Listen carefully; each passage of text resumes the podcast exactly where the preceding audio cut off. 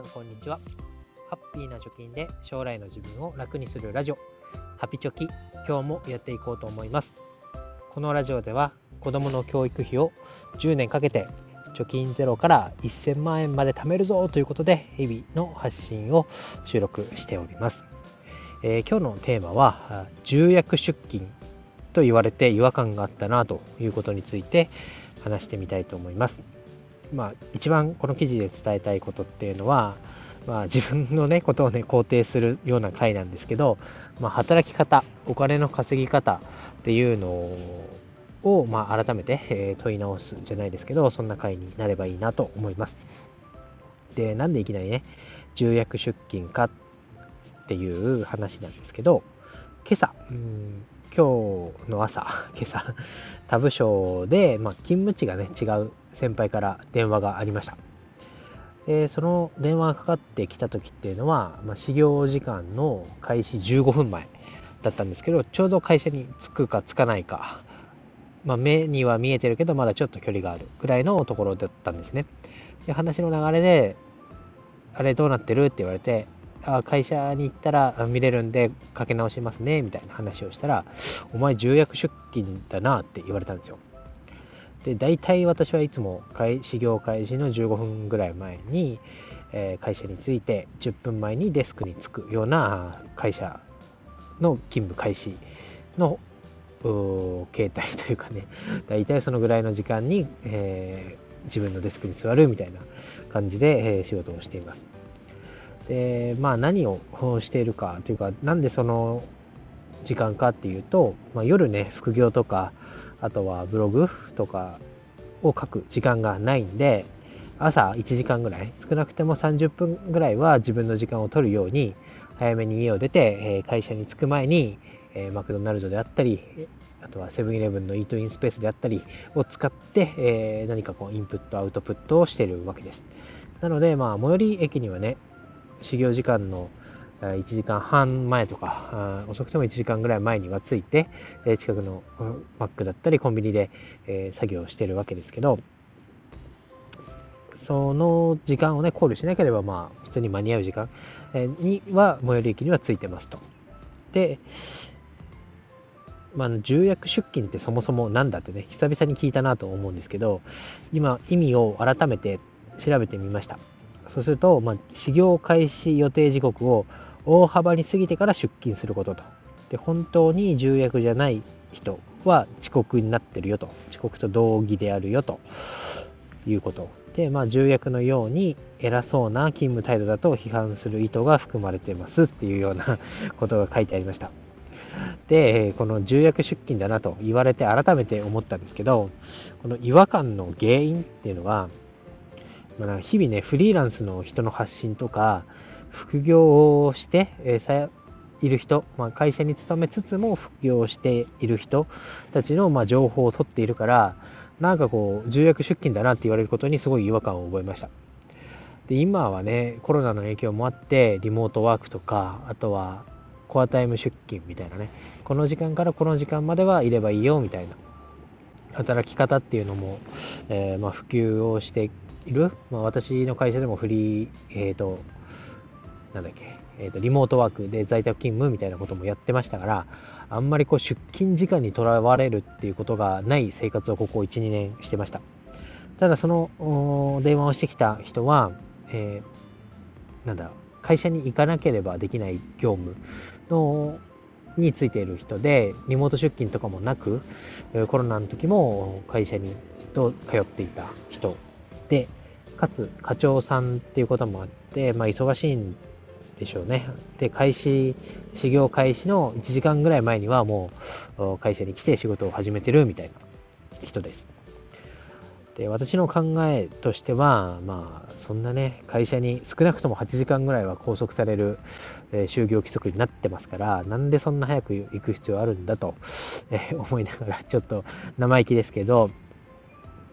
そういう考え方なので、まあ、朝1時間から30分は絶対にね、えー、自分の時間で、えー、情報を取ったり、ツイートを考えたり、このラジオの原稿を何にしようかなでね、何を話そうかなって考えたり、えー、して自分のために使ってます。で、まあ、考え方の違いですけど、まあ、収入を増やすというところで考えると、まあ、会社の仕事をしっかりとやって、えー、会社で偉くなって収入を増やそうと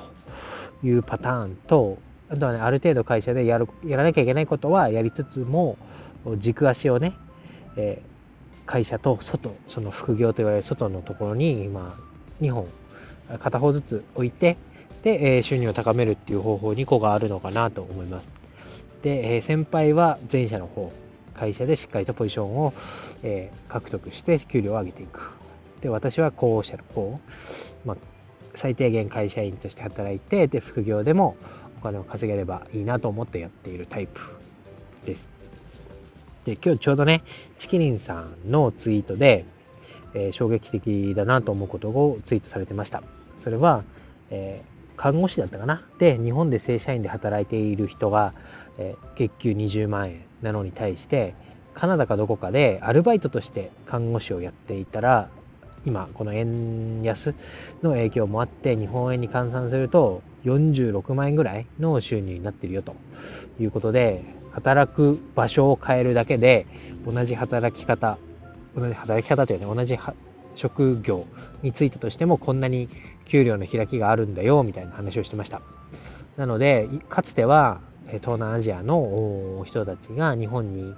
出稼ぎに来てで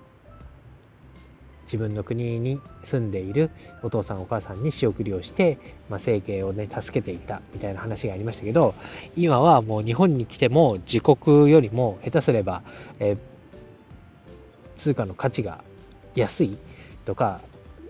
同じ時間働いても自分たちのところで、えー、働いた方が、まあ、むしろ高い給料がもらえるであったり日本じゃなくてね中国とかアメリカで働いた方がもらえるお金が多いなんて言って日本に来るだけ無駄だみたいな日本に来る価値がなくなってるよみたいなこともつぶやいてました。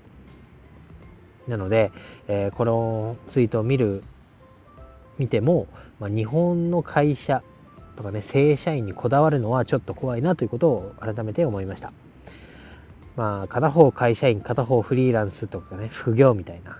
形で私なんかやってますけど、まだ副業でね、本業以上に稼げているなんてことはなくて、とても中途半端で、